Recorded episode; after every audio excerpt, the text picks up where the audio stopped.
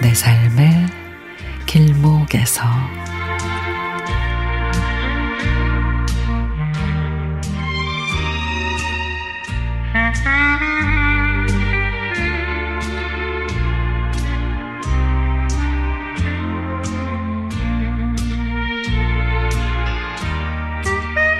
지난 여름 더위가 한창 기승을 부릴 때 충청도에 살고 있는 고등학생 손자에게서 전화가 왔습니다.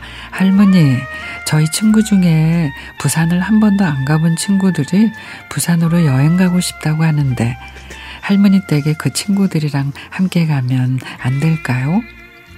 하고 묻습니다. 여름 손님은 호랑이보다 무섭다는데 가족도 아닌 손자의 친구들이 온다니 더더욱이 신경이 쓰였지만 손자의 부탁을 거절할 수가 없어 그래 친구들이랑 같이 오렴 하고 초대를 했습니다. 며칠 후 손자는 친구들 두 명과 여행을 왔는데 손자의 친구들은 인사성이 밝은 데다 식사 때가 되면 알아서 밥상을 차리는 것도 도와주고 놀러 갔다 오는 길에는 할머니 드셔요 하고 빵도 사오는 아주 기특하고 예쁜 아이들이었습니다. 3박 4일을 보내고 집으로 돌아갈 때는 내년에 입시 끝나면 또 오렴 그랬더니 네 감사합니다 할머님도 건강하세요 라는 인사도 잊지 않고 해줍니다.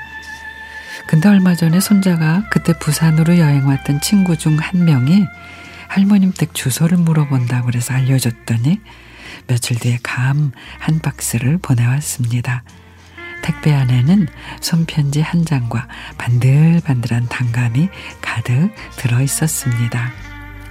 아들이 처음으로 부산 여행 갔을 때 할머니께서 너무 잘해주셨다는 얘기를 해서 감사 인사를 전하고 싶어 저희 집에서 올해 수확한 단감인데 작지만 감사의 선물로 드립니다. 라는 글이 적혀 있었습니다. 단감을 보니 손자 친구 엄마의 그 고운 마음이 느껴져서 마음이 훈훈했습니다. 요즘 틈날 때마다 손자 친구네가 보낸 단감을 깎아 먹는데 아삭하고 달달하니 맛있을 뿐 아니라 먹을 때마다 여름에 놀러 와서 즐거워하던 손자와 그 친구들 생각이 떠올라 저도 모르게 입가에 미소가 지어진답니다.